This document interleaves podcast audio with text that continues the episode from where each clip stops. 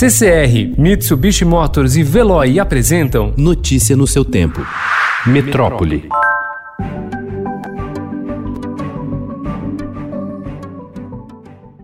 Dos 20 hospitais municipais de São Paulo, seis deixaram ontem de receber pacientes em suas unidades de terapia intensiva ou por terem atingido a lotação máxima ou por estarem muito próximos da sua lotação. A cidade tinha ontem uma taxa geral de ocupação dos leitos de UTI de 89%. Na rede do governo do estado, que é complementar à da prefeitura, já há 10 centros médicos com uma ocupação superior a 90% e cinco deles também já atingiram a lotação máxima máxima.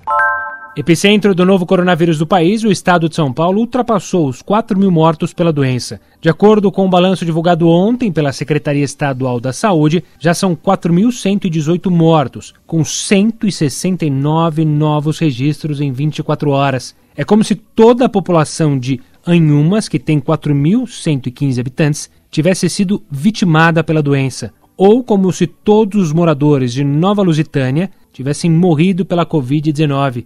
O estado de São Paulo tem 103 pequenos municípios com população igual ou inferior a 4.118 habitantes.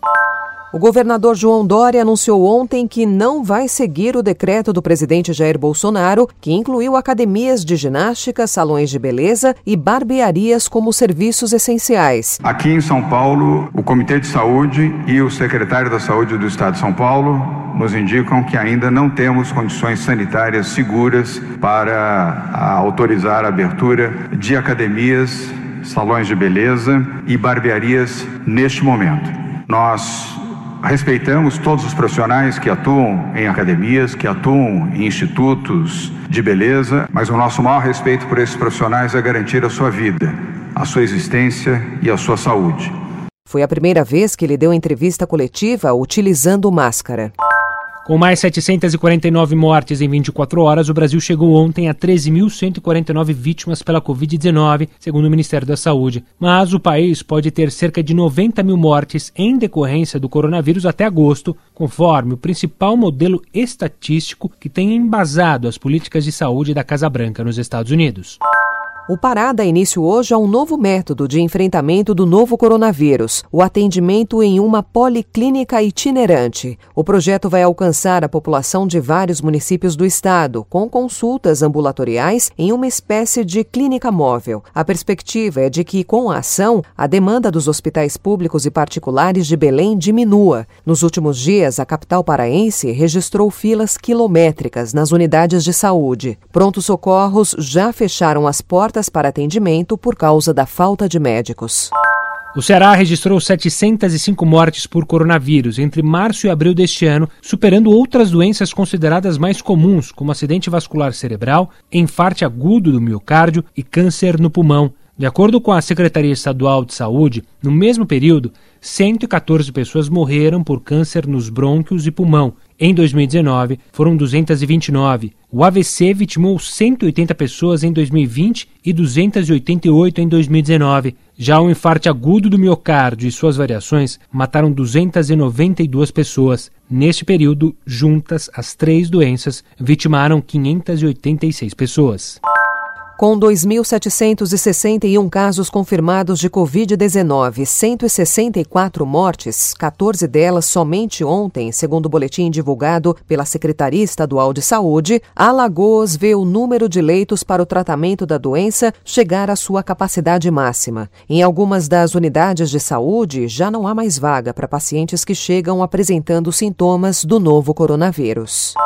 Em meio aos pedidos de adiamento do Exame Nacional do Ensino Médio 2020 por parte de educadores, alunos e entidades de educação, pela primeira vez o presidente Jair Bolsonaro admitiu atrasar um pouco desde que seja realizado ainda este ano. Ontem, o ministro Gurgel Faria, do Superior Tribunal de Justiça, negou o pedido de adiamento feito por entidades estudantis.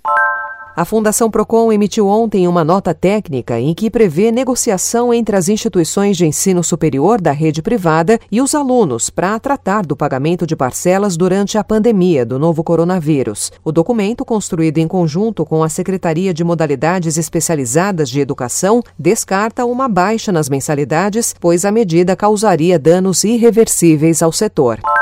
O aplicativo de transporte Uber anunciou ontem uma série de medidas de segurança para viagens e entregas como forma de precaução. A principal novidade é de que motoristas e passageiros terão de usar máscaras faciais para poderem estar em uma corrida, prática que já havia sido imposta em algumas cidades do país pelas autoridades, mas agora valerá para todas as viagens no mundo a partir de segunda-feira.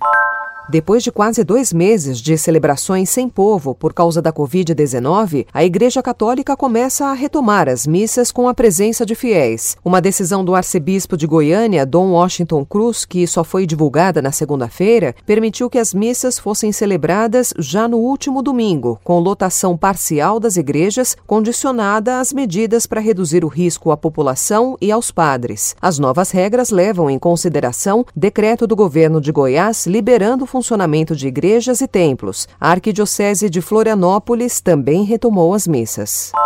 A Prefeitura de São Paulo abriu ontem consulta pública para a concessão do Vale do Anhangabaú por 10 anos. O espaço está em obras desde junho do ano passado e chegou a ter o andamento da reforma temporariamente suspenso por contestações judiciais.